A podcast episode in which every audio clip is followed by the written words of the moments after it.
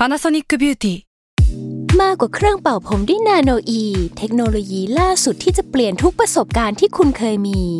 นาโนอีมอยส์เจอร์พลัสเพิ่มความชุ่มชื้นให้เส้นผมหลังใช้งานมากขึ้นถึง 18 เท่า พร้อมชะลอการเฟดของสีผมสำหรับคนชอบทำสีผม ดูแลความชุ่มชื้นทั้งเส้นผม หนังศีรษะและผิวคุณ Panasonic NA0J มีเทคโนโลยีนาโนอีที่ care only you s a l ม o n PODCAST มัน สด อร่อย สตาร์ราศีที่พึ่งทางใจของผู้ประสบภัยจากดวงดาว สวัสดีค่ะ ยินดีต้อนรับเข้าสู่รายการสตาร์ราศีที่พึ่งทางใจของผู้ประสบภัยจากดวงดาวค่ะ สัปดาห์นี้นะคะเป็น EP ที่ 46 นะคะ แล้วก็เป็นสัปดาห์ที่ไม่ได้มีดาวย้าย ทุกๆ ครั้งที่ไม่ได้มีดาวย้ายเราก็จะมาคุยกันเรื่องอื่นกัน ซึ่งสัปดาห์นี้พิมพ์มองว่าหลายคนน่าจะชอบมากๆนะคะ เพราะว่าเรื่องของเรื่องเนี่ยจะเป็นเรื่องของความรักนะคะ เป็นเรื่องของผู้ประสบภัยความรักค่ะ ซึ่งวันนี้เนี่ยพิวก็จะมาพูดเป็น 3 ประเด็นด้วยกันนะคะ ก็คือเรื่องพื้นดวงความรักนะคะ ความรักดีความรักเสียนี่มันเป็นยังไงทำไมหลาย ๆ คนเจอใครแล้วไม่เคยเจอคนโสดสักทีนึง หรือทำไมมีแฟนยากเหลือเกินนะคะ เราก็จะมาพูดถึงพื้นดวงกัน ข้อที่ 2 ค่ะ เราจะชอบคนคนหนึงได้ยังไงนะคะข้อที่ 3 ค่ะก็คือเรื่องเนื้อคู่นะคะ คิดว่าเรื่องนี้เนี่ยหลายคนคงอยากรู้มาก เพราะว่าเราจะรู้สึกว่าเฮ้ยมันจะต้องมีใครสักคนสิวะที่มันเกิดมาเพื่อเราแล้วก็อยู่กับเราไปตลอดชีวิตนะคะ เดี๋ยวเรามาฟังกันนะคะ ว่าความรักเนี่ยมันโรแมนติกจริงไหมเนาะในทางโหราศาสตร์นะคะ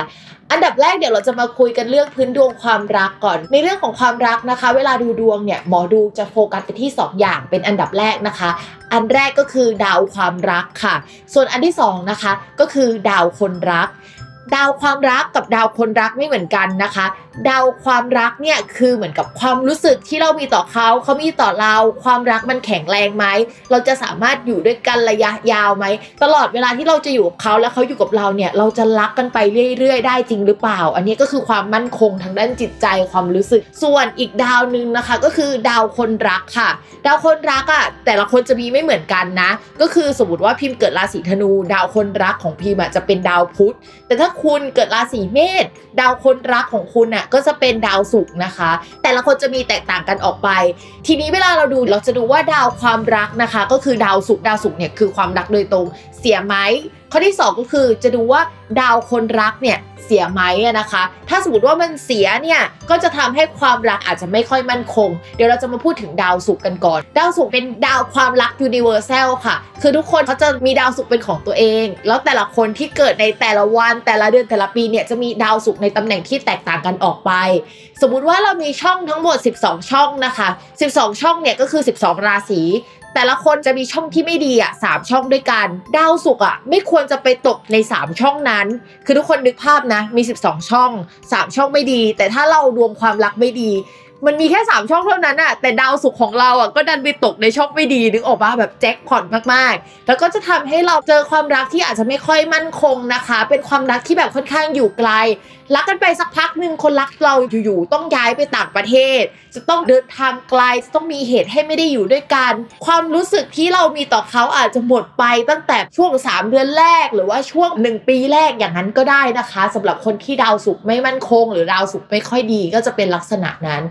ข้อที่2นะคะเราก็จะมาดูดาวคนรักกันค่ะ ดาวคนรักเนี่ยแต่ละคนก็มีไม่เหมือนกันบอกไปแล้วเนาะ แต่อย่างราศีเมษเนี่ยก็จะเป็นคนที่มีดาวความรักกับดาวคนรักอะเป็นดวงเดียวกันทำให้ถ้าดาวศุกร์เสียปุ๊บ มันจะเสียไปหมดเลยอะทุกคนก็คือมันจะมีเหตุให้ไม่ดีขมแล้วเจอความรักที่ไม่ดีนะคะ นอกจากราศีเมษแล้วก็ยังมีอีกราศีที่แจ็คพอตเหมือนราศีเมษนะคะ ก็คือราศีพิจิกค่ะ ราศีพิจิกก็จะมีดาวความรักและดาวคนรักเนี่ยเป็นดาวดวงเดียวกันนะคะ ก็คือดาวศุกร์อะเดี๋ยวพิมจะมาบอกว่าแต่ละราศีเนี่ยมีดาวคนรักเป็นอะไรบ้างนะคะสำหรับลัคนาราศีเมษและลัคนาราศีพิจิก ดาวคนรักก็คือดาวศุกร์ดาวดวงเดียวกับดาวความรักสำหรับลัคนาราศีพฤษภและและราศีตุลย์นะคะ ดาวคนรักก็คือดาวอังคารสำหรับลัคนาราศีมิถุน และลัคนาราศีกันดาวคนรักก็คือดาวพฤหัสนะคะสำหรับลัคนาราศีกรกฎดาวคนรักก็คือดาวเสาร์อันนี้ก็คือจะเป็นราศีหนึ่งที่พี่มองว่าอ่านยากเหมือนกันนะ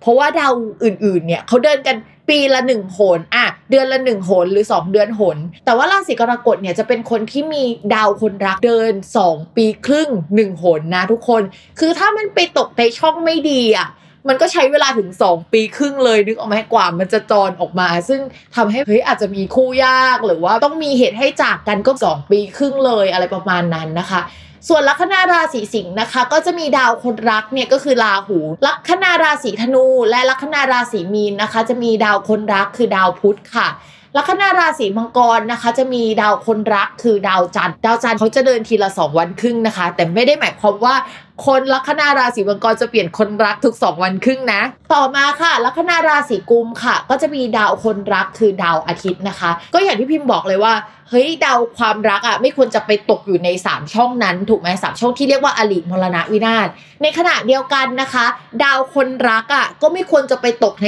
3 ช่องนั้นเหมือนกัน ถ้าหากดาวไปตกใน 3 ช่องนั้นเนี่ยก็จะทำให้เราไปเจอความสัมพันธ์ที่ไม่ดี เหมือนคบคบกันไปอยู่ แล้วก็เขาก็ไม่รักเราแล้ว หรือว่าแฟนมีตำหนินะคะคำว่ามีตำหนิเนี่ยครอบคลุมไปถึงการป่วย หรือว่าเป็นคนที่ไม่ได้ดั่งใจเราก็ได้นะ ไม่ได้หมายถึงว่าแบบมีตำหนิแล้วก็จะแปลว่าจะต้องแต่งงานแล้วเท่านั้น จริง ๆ แล้วเนี่ยพิมพ์เห็นในหนังสือบางเล่มอะพูดถึงความมีตำหนิอะไว้ประมาณว่าเป็นลูกที่กำพร้าหรือว่าไม่ได้โตมากับคุณพ่อคุณแม่ คุณพ่อคุณแม่เลี้ยงมาแบบว่าเฮ้ยอยู่กับฝ่ายใดฝ่ายหนึ่งเท่านั้น คุณพ่อคุณแม่อย่าล้างกันแบบนั้นก็ได้เช่นเดียวกันนะคะ ก็จะถือว่าเป็นคนมีตำหนิแล้วอะเดี๋ยวเราจะมาพูดกันว่า ถ้าอย่างหนึ่งดีแล้วอย่างหนึ่งไม่ดีมันจะเป็นอะไรหรือว่ามันจะเกิดอะไรขึ้นนะคะสำหรับคนที่มีดาวความรักดี ดาวคนรักดีเนี่ยก็จะทำให้ความรักอะ มั่นคง แล้วก็คบกันไปได้เรื่อยๆเราก็จะหันไปมองเพื่อนเราสักคนหนึ่งที่คบกับแฟนมายาวนานมาก ซึ่งทำไมเราไม่ได้เป็นแบบนั้น แล้วก็เขาก็อาจจะการพูดคุยแล้วก็คบกันทุกอย่างเหมือนแบบว่าเกิดขึ้นแบบ1 2 3 4 5 6จนถึง10แบบเป็นสเต็ปง่ายนะคะ มันมีคนลักษณะแบบนั้น ซึ่งอาจจะมาจากดาวความรักและดาวคนรักของเขาดีในพื้นดวงนะคะ ข้อที่2ค่ะ หากดาวความรักเสียแต่ดาวคนรักอะดีนะคะ ก็จะทำให้บางทีคบกันไปอะ ไม่ได้รักกันแล้ว ไม่ได้รู้สึกแบบเดิมกันแล้วอะ แต่ก็ยังสามารถอยู่ด้วยกันต่อไปเรื่อยๆได้ คือขมในใจนะ แต่ว่าอยู่กันได้ตลอดรอดฝั่งนะคะ ก็เป็นแบบนั้นได้เช่นเดียวกันนะคะ หรือว่าไปคบคนรักมีตำหนิแล้วก็สามารถอยู่ได้รอดปลอดภัยอยู่ได้ยาวอะไรประมาณนั้นก็เช่นเดียวกัน ข้อที่สามค่ะ หากดาวความรักดี ดาวความรักคือดาวศุกร์แต่ว่าดาวคนรักเสียเนี่ยจริง ๆ หลายตำราก็บอกว่าเฮ้ยมันก็ยังโอเคอยู่นะ มันดีอันนึง แต่เท่าที่ประสบการณ์ที่พิมพ์เจออะมันจะเป็นแบบนี้ คือถ้าดาวความรักดีมากๆเนี่ย แต่ดาวคนรักเสียจะประมาณว่า ตัวเขาอะจากไปจากเราแล้ว เลิกลากับเราไปแล้วอะแต่ความรู้สึกรัก ของเราอะยังอยู่ความรักอุดมคติ ความรักแบบฉันรอคอยเธอพี่มากขาอะไรแบบเนี้ยก็ยังอยู่นะคะ คนที่ดาวความรักดีแต่ว่าดาวคนรักเสีย คือไม่ว่าดวงไหนจะเสียมันก็จะมีคุณสมบัติที่ทำให้ความสัมพันธ์อะไม่ดีแตกต่างกัน เช่น ความรักอยู่หรือเปล่า หรือว่าเขาอยู่ แต่ความรักไม่อยู่อะไรประมาณนี้นะคะ ข้อที่4นะคะก็คือคนที่มีดาวความรักเสีย แล้วก็มีดาวคนรักเสีย อันนี้คือพิมพ์อยู่ในแคตตากรีนี้นะคะ ก็คือเป็นคนซวยนะคะ ที่ดาวไปตกอยู่ในช่องที่ไม่ดีทั้งหมดนะคะ ก็จะทำให้เป็นคนที่มีความรักค่อนข้างยาก เจอคนมีตำหนิคบกับใครไม่นาน ก็จะเจอคนต่างถิ่น เข้ามาเจอกันปุ๊บสักพักหนึ่งเขาก็ต้องไป หรือว่าคบสักพักหนึ่งอยู่ๆเขาก็มีเหตุให้เดินทางไปต่างจังหวัดไปทำงานที่อื่น ไปต่างประเทศ เจอความรักที่ไม่ค่อยได้ดั่งใจนะคะ หรือแม้กระทั่งแบบว่าเฮ้ยคนมีเจ้าของชอบมาชอบเรา คนที่มีตำหนิเนี่ยคือรวมคนมีเจ้าของด้วยนะ อะไรลักษณะนั้นก็เป็นไปได้ทั้งหมดเลยนะคะ แต่ว่านอกจากสีแบบที่บอกไปแล้วเนี่ยมันยังมีตำแหน่งดาวต้องห้าม ที่บวกจากไอ้สีแบบที่พิมบอกไปอีกนะคะตำแหน่งพวกนั้นอาจจะไปลดคุณลิตี้ของความรักลงหรือคุณลิตี้ของความสัมพันธ์ลงเฮ้ยในทางโหราศาสตร์เนี่ยมันก็จะมีดาวที่เป็น elite ด้านนี้เป็นเอตทัคคะด้านเนี้ยคือถ้าสมมติว่ามีดาวศุกร์เป็นอุจเนี่ยจะเป็นคนที่มีความรักแบบอุดมคติแบบ pure love อะไรอย่างเงี้ยคือมันก็มีแบบนั้นด้วยเนาะ ทีนี้มันมีตำแหน่งที่ดาวศุกร์ก็คือดาวความรักเนี่ยไม่ควรไปอยู่นะคะ ทั้งหมด 3 ราศีด้วยกันนะคะ ในพื้นดวง ข้อแรกนะคะก็คือดาวศุกร์ในราศีพิจิก ก็จะทำให้ถ้ามีความรักกับใครอะไอความรู้สึกรักเขาหรือว่าชอบเขามันจะมามาไปไปรู้สึกว่าทำไมมันไม่ประติดประต่ออะรักรักเลิกเลิกอะไรลักษณะนี้นะคะ ส่วนดาวศุกร์ในราศีกันก็จะทำให้เรามีความรักที่ไม่ค่อยสมบูรณ์แบบตัวเขาหรือตัวเราอาจจะมีตำหนิในแง่ของโหราศาสตร์นะ เราไม่ได้หมายถึงว่ากันเคยแต่งงานแล้วมีตำหนินะคะ แต่ในโหราศาสตร์เนี่ยเขานิยามไว้แบบนั้นเนาะแล้วก็เขาก็บอกว่า เออจะมีความรักที่ไม่ค่อยดีคบคบกันไป แล้วก็เขาอาจไม่ได้ชอบเรา หรือว่าเรารู้สึกว่าเวลาเราครบใครสักคนหนึ่งอะเราไม่ได้รู้สึกรักเขาขนาดนั้นแต่ว่า มันจะมีความเป็นวัตถุนิยม ความที่เขาเหมาะสมกับเราหรือเปล่าอะไรลักษณะแบบนั้นนะคะ และอีกราศีนะคะก็คือราศีเมษนะคะ ราศีเมษเนี่ยจะให้คุณสมบัติแบบเดียวกับราศีพิจิกนะคะ ก็คือเฮ้ยความรักที่มามาไปไปความรักที่ไม่ค่อยสม่ำเสมอสักเท่าไหร่นะคะ เดี๋ยวก็รักเดี๋ยวก็ไม่รักนะคะ จะเป็นอยู่ในลักษณะนั้นนะคะ อันนี้คือข้อแรกข้อที่สองค่ะ ดาวคนรักเนี่ยที่ไม่มีคุณตี้ก็จะทำให้ความสัมพันธ์ไม่ค่อยดี จะต้องห่างไกลกันเหมือนกัน ซึ่งดาวแต่ละดวงเนี่ยมันก็จะอยู่ในแต่ละที่ที่แตกต่างกันนะ อย่างถ้าคนราศีเมษนะคะ ดาวความรักที่มันไม่ค่อยมีคุณตี้อะก็คือเวลาดาวศุกไปอยู่ที่ราศีกันน่ะเรื่องความรักหรือเรื่องคนรักก็จะไม่ค่อยมีคุณตี้สักเท่าไหร่มีความห่างไกลหรือว่า เฮ้ยเวลาเราได้แฟนเราจะได้แฟนที่เราเฮ้ยเราไม่ได้ชอบแบบนี้แต่เราได้แบบเนี้ยอะไรลักษณะนั้นนะคะ ก็เป็นแบบความรักที่ไม่ค่อยได้ดั่งใจ จริง ๆ คืออันนี้คือสิ่งที่เราโฟกัสอะนะคะ แต่ว่าจริง ๆ นอกจากนั้นเนี่ย มันก็จะมีสาเหตุอื่น ๆ ที่ไม่ได้สัมพันธ์กับดาวคนรัก แล้วก็ดาวความรัก ที่ทำให้เราเจอความรักที่ไม่ค่อยดีเนาะหรือว่ามีแฟนค่อนข้างยากนะคะ ยกตัวอย่างเช่น พิมเป็นคนลัคนาราศีธนูนะคะ ตอนที่พิมเกิดเนี่ยมีราหูกับมฤตยูกลุ่มลัคนา ซึ่งพูดเลยว่าแค่ราหูกับมฤตยูเนี่ยแค่ฟังชื่อก็ไม่น่าคบหาไม่น่าอะไรด้วยแล้วใช่ไหม ซึ่งสองดวงนี้นะคะ ก็จะทำให้เฮ้ยเรามีแฟนค่อนข้างยาก เวลามีคนเข้าหาเราก็ไปชอบเพื่อนเราอะไรอย่างเงี้ยลักษณะนี้ได้นะคะ เกิดมาจนตายบางคนไม่มีแฟนเลยก็มีนะคะนอกจากราหูกับมฤตยูที่ไม่ดีแล้วก็จะมีพวกดาวเสาร์ที่กุมลักคนาก็คือดาวเสาร์นี่ทำให้มีแฟนยาก ดาราหลาย ๆ คนมักจะไม่ค่อยมีแฟนแล้วก็จะเห็นว่าเฮ้ยดาวความรักเขาไม่ค่อยดีนะคะ บางทีหรือว่าดาวเสาร์เขาไม่ค่อยดีนะคะ ซึ่งจริง ๆ เนี่ยพิมก็แปลกใจเหมือนกันนะว่าเวลาดาวความรักไม่ดีอะซึ่งดาวความรักคือดาวศุกร์กับดาวที่สวยงามอะมันเป็นดวงเดียวกันนะทุกคนแต่ว่า ดาวความรักเขาดันไม่ดีแต่เขาดันสวยอะไรแบบเนี้ยก็ก็มันก็มีแบบนั้นเหมือนกันนะคะ อันที่สองนะคะก็คือดาวศุกร์ค่ะ จริง ๆ ดาวศุกร์เนี่ย มันไปอยู่ตรงไหนอะจริง ๆ มันมีคุณสมบัติที่ดีทำให้มีเสน่ห์นะคะ แต่ by the book เนี่ยบอกว่าถ้าดาวศุกอยู่ในตำแหน่งคนรักอะจะทำให้เราอะมีความคิดเกี่ยวกับความรักตลอดเวลาชีวิตโฟกัสไปที่เรื่องนี้ เป้าหมายชีวิตฉันคือการมีคู่ครอง แล้วก็ฉันก็จะมีความรักที่ดีแล้วจะร้อนใจเรื่องนี้เป็นพิเศษนะคะ หรือว่าอาจจะเจอคนเจ้าชู้ได้แบบนั้นก็เป็นได้เช่นกันเฮ้ยดาวศุกในตำแหน่งที่ไม่ควรจะอยู่อีกตำแหน่งหนึ่งก็คือตำแหน่งคนรักของเราคือฝั่งตรงข้ามของเรานะคะพิมเห็นบางคนที่มีดาวศุกร์อยู่ตำแหน่งนี้ก็ดีเหมือนกันนะ เช่นเฮ้ยได้แฟนที่เจ้าชู้หน่อยนึงประมาณนึงเนาะแล้วก็เป็นคนรวยมากๆนะคะ แต่ว่าถ้าเขามีดาวที่ทำมุมดีก็จะทำให้แฟนเนี่ยเขายับยั้งชั่งใจได้นึกออกไหมอะมันก็จะผสมกับอย่างอื่นอีกนะคะ ต่อมาค่ะเงื่อนไขที่3นะคะก็คือดาวศุกร์ไปอยู่กับดาวเสาร์ดาวเสาร์เนี่ยก็คือดาวที่มีวงแหวนรอบๆ ใช่ไหมมันแปลว่าจำกัดพื้นที่ ดาวศุกร์อะเวลาไปอยู่กับดาวเสาร์มันก็จะทำให้เหมือน เป็นความรักที่ถูกจำกัดอยู่ในกรอบนะคะ รู้สึกขมมากในการมีความรักครั้งนี้ เวลารักใครก็รักได้ไม่เต็มที่หรือว่าเราจะเป็นพวกชอบฟังเพลงเศร้าอะคือมีความสุขอยู่แต่ว่ามันต้องทำอะไรสักอย่างให้ตัวเองรู้สึกว่าทุกทรมานในใจ คือเป็นคนเสพติดความเหงาอะไรแบบเนี้ยคืองงๆเหมือนกันนะ คือมีความสุขแต่ก็จะไม่มีความสุขอะไรประมาณนั้นนะคะ อันนี้ก็คือคนที่มีดาวศุกร์อยู่ร่วมกับดาวเสาร์นะคะ หลายคนเนี่ยจะมีนิสัยแบบนี้ชอบฟังเพลงเศร้า สมมุติว่าเปิดวิทยุหรือว่าแรนดอมทีวีมาช่องหนึ่งสักช่องหนึ่งก็จะเจอหนังเศร้าเพลงเศร้าตัวเขาอาจจะมีดาวแบบนี้ในพื้นดวงทำให้ดึงดูดแต่สิ่งนี้เข้ามา สมมติถ้ามีแฟนแฟนก็อาจเฮ้ยเป็นคนเศร้าๆนิดนึงนะคะ มาจากครอบครัวที่มีปัญหาในครอบครัวอะไรอย่างเงี้ยแล้วก็จะต้องไปอยู่กับคนขมในตัวเอง แล้วก็ตัวเองก็ชอบนะ คนที่ขมขมคนที่มีปัญหานี่คือชอบมาก คือคนลักษณะแบบนี้นะคะ ก็จะดึงดูดเข้ามาต่อมาค่ะ อีกเงื่อนไขหนึ่งที่ไม่น่ารักนะคะ แต่ว่ามันเป็นเงื่อนไขพิเศษก็คือราหูอะค่ะ กับดวงจันทร์เนี่ยอยู่ห่างกันแบบช่องเว้นช่องก็คือ มีราหู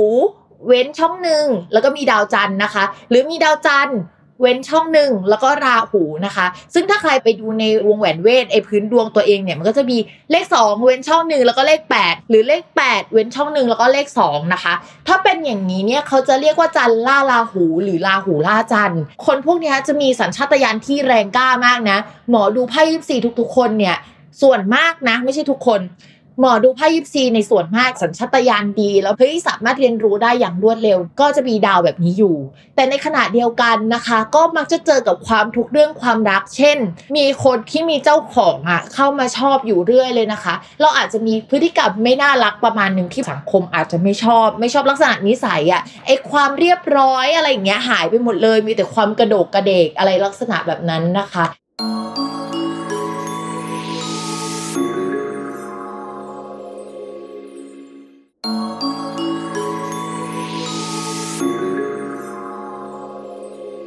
หลังจากฟังโฆษณาแล้วนะคะ เราก็กลับมาต่อในครึ่งหลังค่ะสำหรับครึ่งหลังนะคะ เราจะมาคุยกันเรื่องเฮ้ยเราตกหลุมรักคนคนหนึ่งได้ยังไงอะไรประมาณนี้ นะคะ ถ้าไปฟังรายการ Theory of Love เราก็จะรู้ว่า อ๋อ มันต้องมีเคมีนั่นนี่นะคะ ที่ทำให้ เฮ้ย เราชอบคนคนนี้มากเลยอะ อยู่ๆ ก็หัวใจเต้นแรงนะคะ เราอาจจะเห็นว่าเขาเนี่ยคล้ายกับใครสักคนในบ้านเราที่แบบเราเป็นแบบอย่างแบบคุณพ่อเอ่ยหรือใครเอ่ยลักษณะแบบนั้นได้คือเนี่ยคือสเปคที่ใฝ่ฝันอะไรประมาณนี้นะคะ แต่ในทางโหราศาสตร์เนี่ยเราก็จะมีเคมีแบบโหราศาสตร์เหมือนกันนะ ดาวดวงนี้มาเจอดาวดวงนี้เนี่ยก็จะทำให้ชอบกันได้หรืออะไรลักษณะนั้น ซึ่งมันจะมีทั้งปัจจัยภายนอกก็คือดาวจรจรมานะคะ แล้วก็ปัจจัยภายในคือดาวจรมาทำปฏิกิริยานะคะกับดวงของเราและดวงของเขา คือมันต้องทำปฏิกิริยาทั้งดวงของเรา แล้วก็ดวงของเขานะคะอะเดี๋ยวเราจะมาคุยเรื่องปัจจัยเรื่องนี้กันนะคะ ข้อแรกเนี่ยสมมติว่าเวลาเราจะชอบใครดาวจรอะมันต้องมาทำปฏิกิริยากับดวงกำเนิดของเราที่ทำให้เราคือไดโนเสาร์อะก็คือคลั่งรักเคมีหลังหัวใจเต้นแรง รู้สึกว่าเฮ้ยคือคนเนี้ยคือคนที่ใช่ของชีวิต คือถ้าไม่ใช่คนเนี้ยก็ไม่เอาแล้วนะเวลานี้ก็คือคนนี้เท่านั้นนะคะ ก็จะเป็นลักษณะแบบนั้น ซึ่งไออาการหัวใจเต้นแรงเนี่ยมันอาจจะอยู่1เดือนือน 2 เดือนก็ได้นะคะ หรือว่าอยู่ได้นานกว่านั้นก็ได้นะคะ ขึ้นอยู่กับว่าดาวอะไรมาทำมุม ถ้าดาวที่เข้ามาทำมุมเนี่ยดันเป็นดาวที่อยู่เป็นปีอะมันก็อาจจะทำให้หัวใจเราเต้นแรงไป 6 เดือน 7 เดือนเกือบปีอย่างเงี้ยคือเหมือนจะเป็นบ้าลักษณะแบบนั้นก็เกิดขึ้นได้นะคะ ซึ่งพอมันเกิดขึ้นกับเราแล้วอะเราตกหลุมรักเขาแล้วล่ะอ่า แต่ว่าถ้ามันไม่เกิดขึ้นกับอีกฝั่งหนึ่งก็ไม่ได้ถูกไหมเพราะว่าคนเราจะชอบกันก็คือเราต้องชอบเขาแล้วเขาก็ต้องชอบเรานะคะ เพราะฉะนั้นเนี่ยดาวที่เข้ามาทำมุมดวงนั้นน่ะจะต้อง อยู่ในมุมที่ทำปฏิกิริยากับเขาด้วย แล้วก็ทำอะไรลักษณะแบบนี้กับดวงกำเนิดของเขานะคะ ก็คือดวงของเรากับเขาจะต้องแมทกันประมาณนึงนะ ซึ่งทำให้เรากับเขาอะจะชอบกันนะคะ ถ้านำดวงของเราไปทาบกับดวงฝั่งของเขาอะก็คือเอาไอ้วงแหวนเวทของเราเนี่ยตั้ง แล้วเอาของเขามาทาบนะคะ เราก็จะเห็นว่ามันจะมีดาวที่เกี่ยวกับความสัมพันธ์นะคะ ความรักความรู้สึกการพัฒนาตัวเองใด ๆ สักทางหนึ่งนะคะ แล้วก็จิตใจเนี่ยของเรากับเขาอะทาบทับกันนะคะมันก็จะทำให้เรากับเขาอะมีจริตเฮ้ยคล้ายๆกันพูดจาคุยกันถูกคอ บางคนก็อาจจะมีส่วนที่เหมือนกันไปเลย หรือบางคนอาจจะมีส่วนที่ต่างกัน แต่ว่าเป็นต่างกันที่เข้ากันได้ ไม่ใช่ต่างที่ขัดแย้งกันน่ะนะคะ ซึ่งถ้าทุกอย่างเกิดขึ้นพร้อมกันอะทั้งดาวทำมุมกับดวงเราดวงเขาแล้วก็ดาวของเรากับเขาทาบแล้วเฮ้ยมันเป๊ะกันพอดีอะมันก็จะทำให้เรากับเขาอะมีโอกาสคบกันได้นะคะ แล้วก็ชอบกันอยู่กันได้อะไรประมาณนั้นนะคะ ข้อที่หนึ่งนะคะก็คือดาวมาทำปฏิกิริยากับเรา แล้วก็เขานะคะ ในขณะเดียวกันนะคะ ถ้าสมมติว่าดาวมันทำมุมกับเรานะคะ แล้วก็ทำมุมกับเขา แต่ดวงของเรากับเขาอะทาบทับกันแล้วมันไม่ได้ work ขนาดนั้นนะคะ ก็จะทำให้เรากับเขาคบกันได้เช่นเดียวกันนะคะ แต่คบกันระยะหนึ่งหลังจากดาวดวงเนี้ยจรผ่านไปปุ๊บอะ มันก็จะทำให้เรารู้สึกว่าเราไม่ได้รักเขาแล้ว หรือเขาไม่ได้รักเราแล้ว magic มันหมดนะคะ ซึ่งส่วนมากมันก็จะอยู่ในระยะ 1 ปี 1 ปีครึ่งถึง 2 ปีครึ่งลักษณะแบบนี้ ถ้าสมมติว่าเลยจาก 2 ปีครึ่งเป็นต้นไปอะก็อาจจะมัน maintain กันต่อไปได้ มันไม่ได้มีจุดขัดแย้งกันมาก แต่ว่ามันไม่ได้ match กันร้อยเปอร์เซ็นต์อะไรเงี้ย แต่สมมติว่าถ้ามีดาวมันทำมุมขัดแย้งปุ๊บอะก็จะมีโอกาสเลิกลากันไปได้อะนะคะ ข้อต่อมานะคะสมมติว่าเราเอาดวงเรามาตั้ง แล้วก็เอาดวงเขามาทาบทับอะนะคะ แล้วก็ดูว่ามันมีอะไรที่เข้ากันได้บ้าง แล้วพบว่าเฮ้ยดวงเรากับดวงเขาว่ามันเข้ากันได้สุด ๆ เลยอะพูดคุยอะไรก็เรื่องเดียวกันไปหมดนะคะ มีดาวที่เกี่ยวพันกับจิตวิญญาณเข้ามาทำให้เราพัฒนาตัวเองไปไกล ตัวเราก็สนับสนุนแล้วก็ส่งเสริมเขาอะไรลักษณะนั้นนะคะ แต่ถ้าดาวจรอะยังไม่ได้ย้ายมาปุ๊บอะเรากับเขาก็ยังจะไม่สปาร์กกันนะ ต่อให้พูดคุยกันลงตัวหรือว่าเข้ากันได้มากๆนะคะ เรากับเขาอะก็จะเป็นได้แค่เพื่อนกันนะ เวลานั้น มันอาจจะแบบว่ามีวันหนึ่งตื่นขึ้นมาแล้วอยู่ๆเรากับเขาก็เฮ้ยฉันชอบเธอว่ะทั้งๆที่ก่อนหน้านี้เรารู้ว่าเราเข้ากันได้ดี แต่เราไม่สามารถที่จะชอบเธอแบบนั้นได้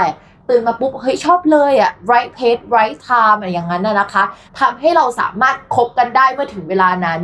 เนื้อคู่นะ สมมติว่าถ้ามันไม่ถูกเวลานะ จะบอกให้ว่าเฮ้ยเราก็จะไม่สามารถคบกับเขาได้หรือว่าเป็นรักเขาได้นะ ในขณะที่เราเจอหน้ากันอยู่แล้วแบบทุกวันทุกวันอะไรลักษณะนี้นะคะ ที่เราพูดไปทั้งหมดอะเรื่องเนื้อคู่เอยเรื่องการเจอคนที่ถูกใจทำให้จิตวิญญาณเราพัฒนาหรือว่าอยู่ๆเราอยากพัฒนาตัวเองหลังจากที่คบคนนี้หรือว่าเจอคนนี้เนี่ยไม่ได้หมายถึงว่าจะต้องเป็นคนที่เข้ามาเป็นเนื้อคู่หรือว่าอะไรเท่านั้นนะแต่ยังหมายถึง เพื่อนได้นะคะ หรือว่าเป็นดาราสักคนได้ แต่ว่าถ้าเราคลั่งดาราหรือไอดอลสักคนหนึ่งอะแล้วก็เราเอาดวงของเขามาทาบกับเราอะเราก็จะเห็นว่าดาวของเขาอะมักจะทำมุมอะไรบางอย่างกับเรา หรือว่ากระตุ้นอะไรในดวงเราอะในมิติใดมิติหนึ่งนะคะ บางทีเราอาจจะแบบเห็นว่าเฮ้ยทำไมเราคบกับคนเนี้ยเราเป็นคนที่ดีขึ้น หรือว่าชอบดาราคนเนี้ยแล้วทำไมเราแบบทะเยอทะยานขึ้นทั้งที่ก่อนหน้าเนี้ยไม่มีมาก่อนเลยนะคะ แค่เราไปชอบเขาแบบใจเราไปผูกติดอยู่กับเขานะคะเอฟเฟกต์นี้เกิดขึ้นแล้วนะทุกคน การเลือกคนที่เราชอบเราอยู่ใกล้ตัวเราอยู่ใกล้ด้วยเนี่ยเป็นสิ่งที่สำคัญมาก เพราะว่ามันเอฟเฟกต์กับดวงเราทันทีนะคะ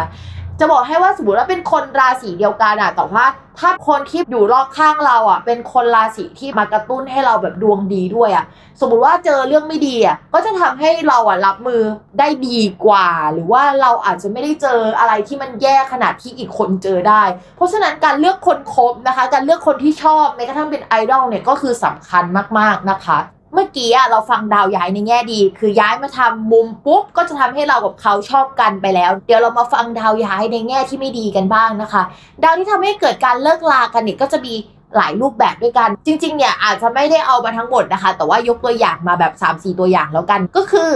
ลาหูย้ายมาทับนะคะลาหูเนี่ย แค่ฟังชื่อก็ไม่น่ารักเนาะลาหูเป็นเสมือนจุดแห่งการเปลี่ยนแปลงนะคะ ก็จะพลิกจากหน้ามือเป็นหลังมือได้นะคะ เช่น สมมติมีความรักอยู่ก็พลิกให้ไม่มีความรักหรือว่าโสดได้ หรือว่าถ้าโสดนะคะ ก็พลิกให้มีแฟนได้เช่นเดียวกัน ดาวเสาร์นะคะ เป็นอีกดวงหนึ่งที่เขาเรียกว่าดาวแห่งความทุกข์และการจำกัดขอบเขต เวลาย้ายมาทับตัวเรานะคะ ย้ายมาเข้าช่องคู่ครอง หรือย้ายมาทับกับดาวที่เป็นเรื่องเกี่ยวกับความรักหรือดาวคนรักเราเนี่ยก็จะทำให้เราหมางเมินกับคนรักได้อยู่ๆก็ไม่ได้รู้สึกเช่นเดิมนะคะ ไม่รู้สึกรักแล้ว หรือว่ามีปัญหาในเรื่องของความรักนะคะ ต่อให้คุณอะเป็นคนที่ดาวความรักในพื้นดวงดี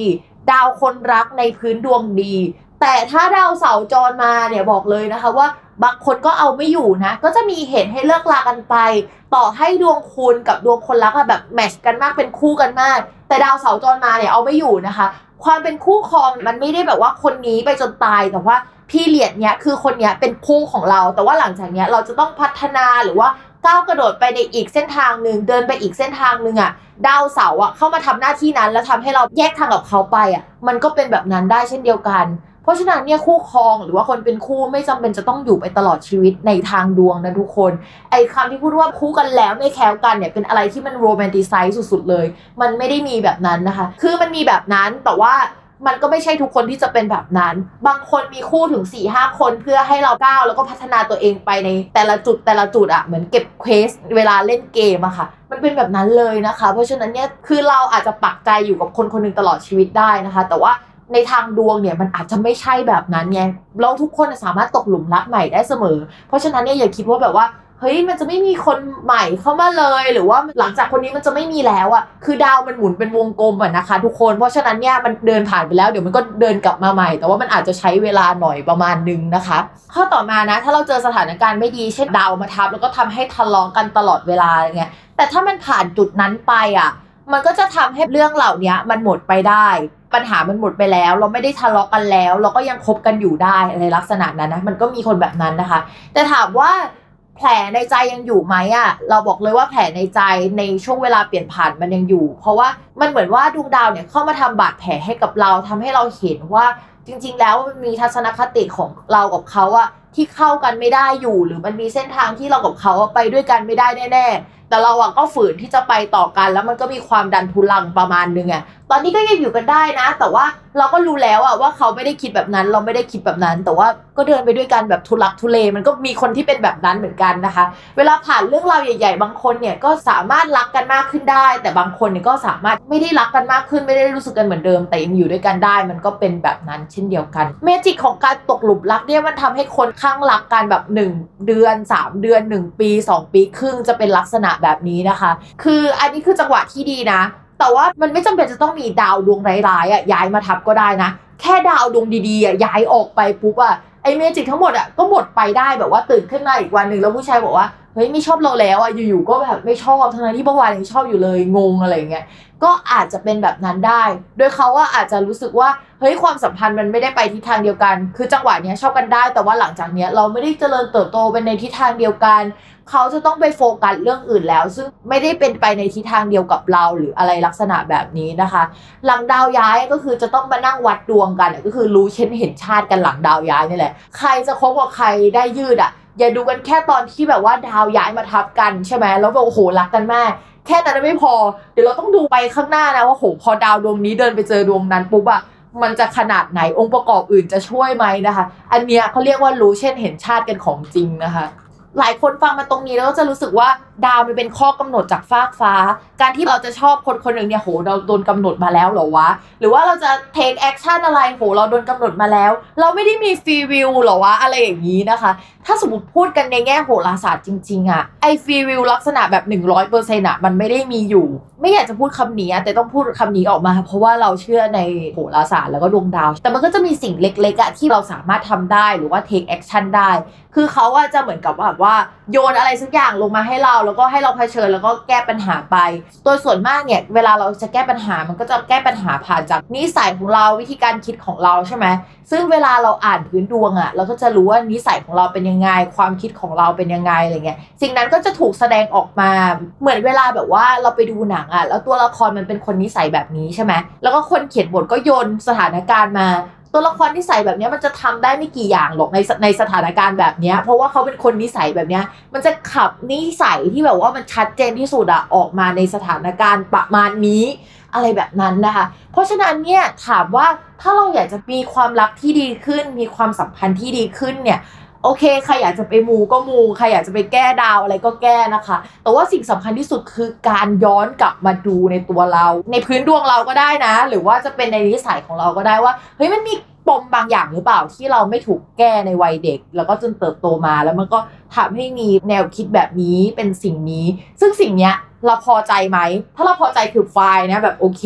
แต่ถ้าเราไม่พอใจอะเราอยากจะเปลี่ยนแปลงมันหรือว่า เราแบบอยากจะปรับตัวให้เข้ากับอีกฝั่งหนึ่งที่เขาก็มีปมด้านนี้เหมือนกันหรืออะไรอย่างเงี้ยก็ต้องมาคุยแล้วก็ต้องมานั่งแก้นิสัยกันนะคะ ซึ่งถ้าสมมติว่าพูดแบบหมอดูนะ มันก็จะสามารถมองเห็นกันได้จากการที่เอาดวงเขากับดวงเรามาทับกันนะเนาะแล้วก็ดูว่าอะไรคือจุดขัดแย้งระหว่างเรากับเขาที่ทำให้เราเขาไม่สามารถที่จะไปต่อกันได้ หรือพูดคุยกันได้ หรืออะไรลักษณะนั้น หมอดูจะไม่สามารถทำให้คุณกับเขาดีกันได้นะ แต่เราแค่บอกว่าจุดขัดแย้งของคุณเรื่องเนี้ยถ้าคุณทะเลาะกับเขาหรือเรื่องกับเขาจะเป็นเรื่องประมาณนี้ เพราะฉะนั้นถ้าคบกับคนเนี้ยระวังเรื่องเนี้ยเป็นพิเศษ พูดคุยกันเรื่องเนี้ยตั้งแต่แรกแล้วก็จะต้องปรับทัศนคติกันมากๆในเรื่องของเรื่องนี้นะคะ มันมีปัญหากันอยู่นะคะ ถ้าสมมติว่าแก้ปมเหล่านั้นได้นะคะ ก็มีแนวโน้มว่า มันจะไปต่อในความสัมพันธ์นี้ได้ ถ้าสมมติว่าเราไม่สามารถแก้ปมปัญหาเหล่านี้ในใจได้จริงๆอะ เป็นวงกำเนิดมันค่อนข้างแก้ไขยากนะคะ จริงๆ แล้วอะการจบความสัมพันธ์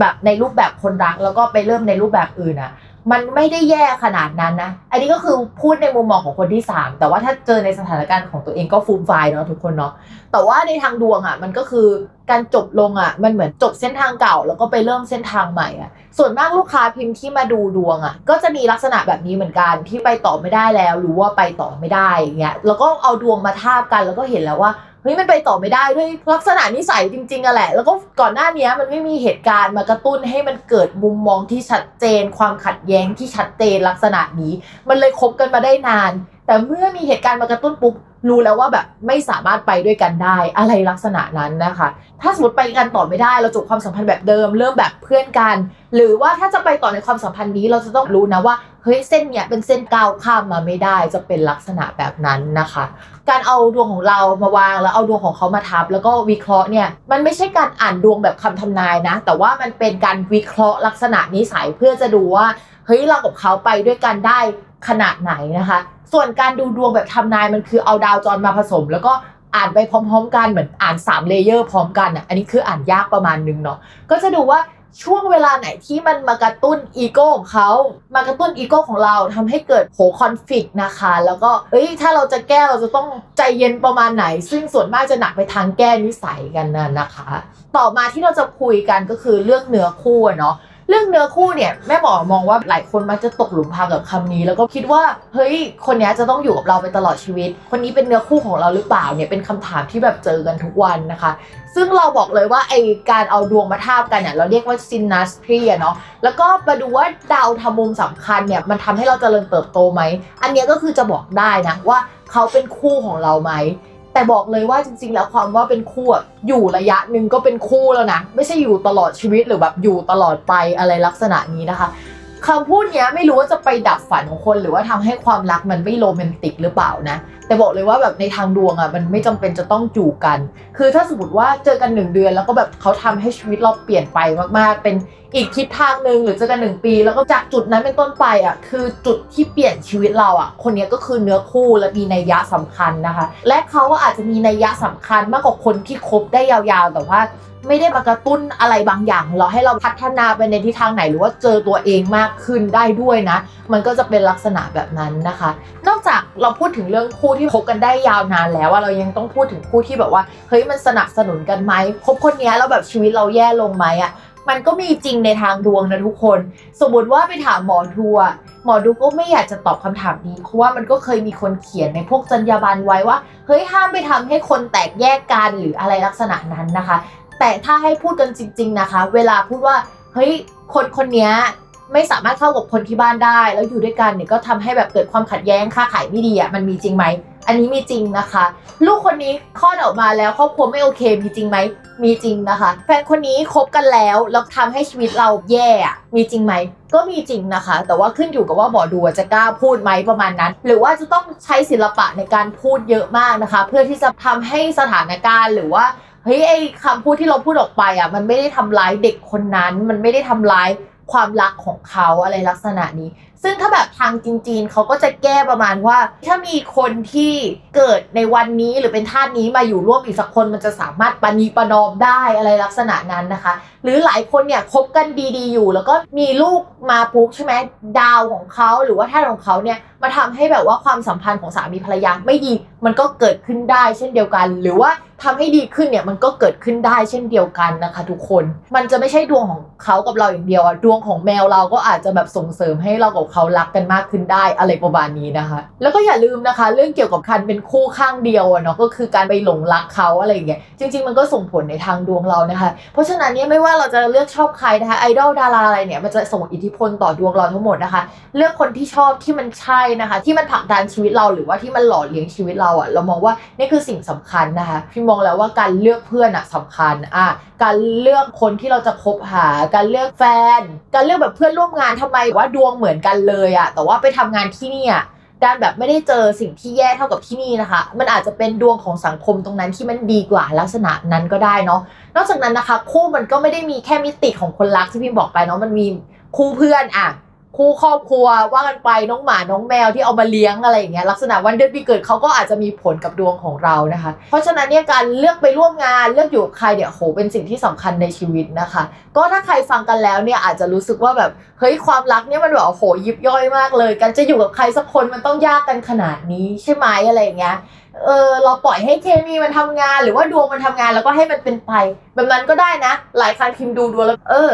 จังหวะเนี้ยถ้ามีแฟนนะ แล้วอีกสักกี่ปีเลิกอะไรเงี้ยพี่ก็แบบช่างมันนะพี่ก็คบไปนะคะเพราะว่าเวลาดาวมันมาทำมุมอะต่อให้เราใช้เหตุผลยังไง ว่าเฮ้ยถ้าคบคนนี้มันไม่ดี แต่ใจเรามันจะไม่ได้นะทุกคนใจเรามันจะบอกว่าเฮ้ยความรักมันเกิดขึ้นแล้วอะมันก็มันคือความรักสิวะเราจะฝ่าฟันอุปสรรคครั้งนี้ไปให้ได้